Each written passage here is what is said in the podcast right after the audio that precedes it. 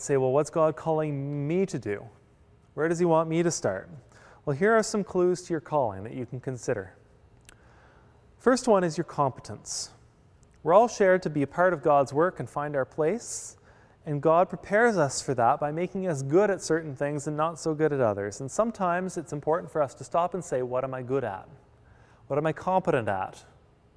Everything else flows from this. It's essential for us to recognize and encourage one another's gifts. So listen to other people. When they tell you you're really good at something, that's a sign. Are, are they affirming me in that gift because I could actually be using this for God's greater glory? So, what do people tell you you're good at? What do you think you're good at that others agree that you're good at? Because sometimes we think we're good at things and we're not, and uh, we need to listen to others. Sometimes we're unnecessarily modest, too. We think, oh, I'm not very good at that, and others will tell us that we are, and it's important to listen to that as well. When somebody asks you to be part of a ministry as part of the church or in the community around us, it's important to, even if you're surprised and shocked that they think you're actually half decent at doing that kind of thing, it's important that you actually stop and, and pray about it. That it's not just a matter of, oh, I don't do that, I'm too good for that, uh, or I'm not good enough at that, or um, I'm good at something else, but to stop and say, is this where God might actually be calling me? Is this something He wants me to grow into? Because somebody else sees I'm good at at welcoming others, even though I don't think I am. Somebody else sees I'm good at challenging others to grow in faith, even though I didn't know I was doing that. So we want to ask ourselves what gifts do I just seem to have been given by God that God could use? What am I good at? We also want to look at love, and, and hey, it starts with L, so I use that word. I don't just mean, you know, romantic love or something. What I mean here is what do you love to do? What are you passionate about? Not just what are you good at, but what do you love to do and you want to get better at? Um, what are you passionate about, either in a positive way, because God wants you to, to be able to, to participate in ministry joyfully. So it's good to notice what you're just enjoying doing and to tap into that for God. But in the opposite way as well, you want to look and say, well, what do I just get really worked up about? What do I just really not like to see done wrong or poorly? That can be another way to look at your passions and say, um, rather than complaining about it, why don't I actually get involved? Why don't I do it? This is uh, really important to combine your gift with your area of concern. What do you really want to see done, or what do you really not want to see done wrong? And that might be a sign of where God is calling you to serve. Understanding. You've got to understand yourself and understand God to the degree that anybody can. So you want to understand, first of all, yourself. What, uh, what's my personality like? Am I an extrovert who loves to meet people and just gets energized by that? Or am I an introvert who loves to spend time with people one on one, going deep? There are certain callings that fit with each of those giftings really well. And so you want to know a little bit about yourself. Do I love to have people over? Or is my home my castle? Do I, do I love to get out there and, uh, and, and help people directly? Or do I want to support people who are doing that? There are all sorts of ministries God might be calling us to. We want to know who we are, what we're kind of engineered for, what our personality is like. We also want to understand God.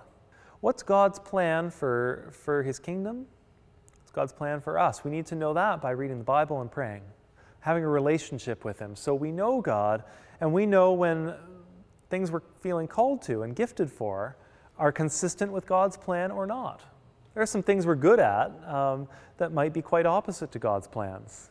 Uh, you might be an excellent thief, um, not consistent with God's plans. Uh, so, so we want to look at what we're good at, what we're passionate about. Um, we also need to check that they are consistent with the whole of what God has said through Scripture, through prayer, through talking to other Christians. Uh, with, with, all those sources, you can begin to see if it fits within God's plan or if maybe He doesn't really need a thief today. Experience. What have you done? That's a good question, too. Um, what have you been part of? What have you experienced in life? Sometimes these can be actually quite negative experiences. Maybe you've, uh, you, have dealt with addiction. Maybe you've dealt with uh, a divorce or, or suffered from depression. These experiences could not have been easy. But looking back, sometimes we can identify ways God has prepared us, God wants to use us to help others through the same. We're not saying those things are justified and that, you know, oh, God made you go through that so you could help others. Um, if you've been through something awful, you probably know that that wouldn't make a lot of sense. Um, but God may well be able to use your experience in order to help others avoid the same kinds of experiences uh, or get through them. Same could be said about positive experiences, right? Maybe something you've experienced is something you could share with others in a positive way so they can experience it with you as well. Um, so think about just, just where have you been? What's happened in your life? It might be clues to your calling. And finally, a situation. Where are you? Sometimes it's easy to read stories about people who travel halfway across the world to do something amazing for God and think that's the way to do it, I have to fly somewhere. Well, look at where you are. Maybe God has placed you somewhere that needs you.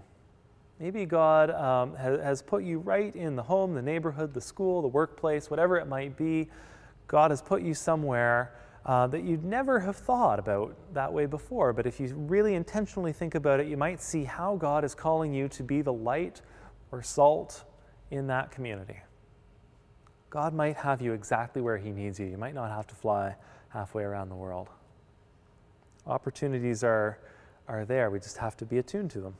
Well, I, I think uh, you, you started to think a little bit about your gifts, what God might be calling you to do. It's not something that uh, you might have come up with in just a couple minutes. It, it's going to take some time, some time to. Uh, to pray, some time to read scripture, understand God's plans, uh, and, and, just some time even experimenting, trying to try a few things out. Um, sign up for something that you hear that sounds interesting, like it might be a good fit, and don't be afraid to try something and then say, you know what, actually, I don't think that's exactly where God's calling me to serve.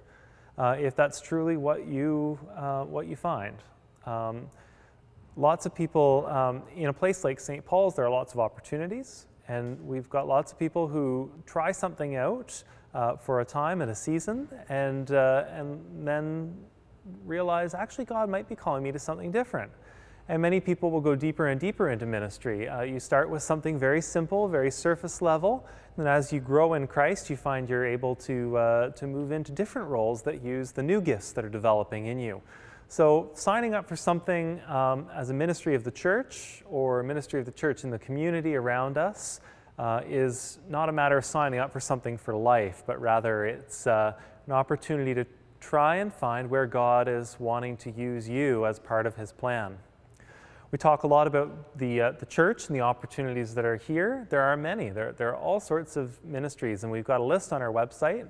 If you do go there, you'll find uh, under, under serve, uh, you can find a list of opportunities in the church to serve in the church, to serve in the community around us, and to serve elsewhere around the world through the church.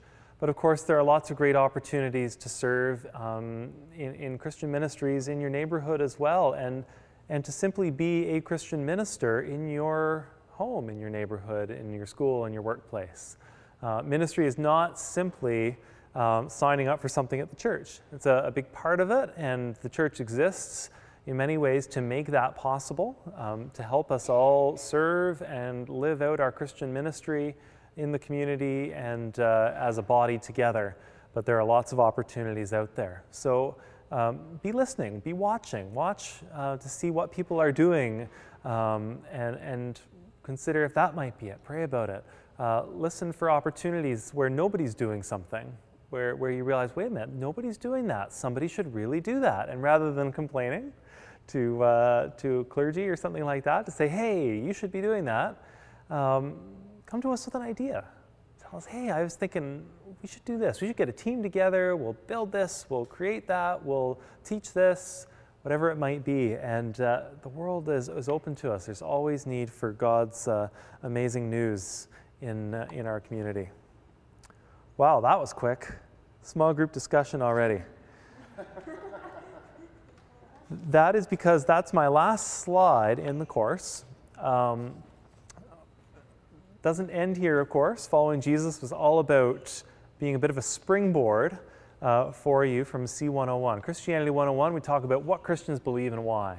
Following Jesus course, I try to talk to you a little bit about how Christians live out their faith, what we do, And uh, the idea isn't that you'll do that for a five week course and say, well, that was interesting, what's next?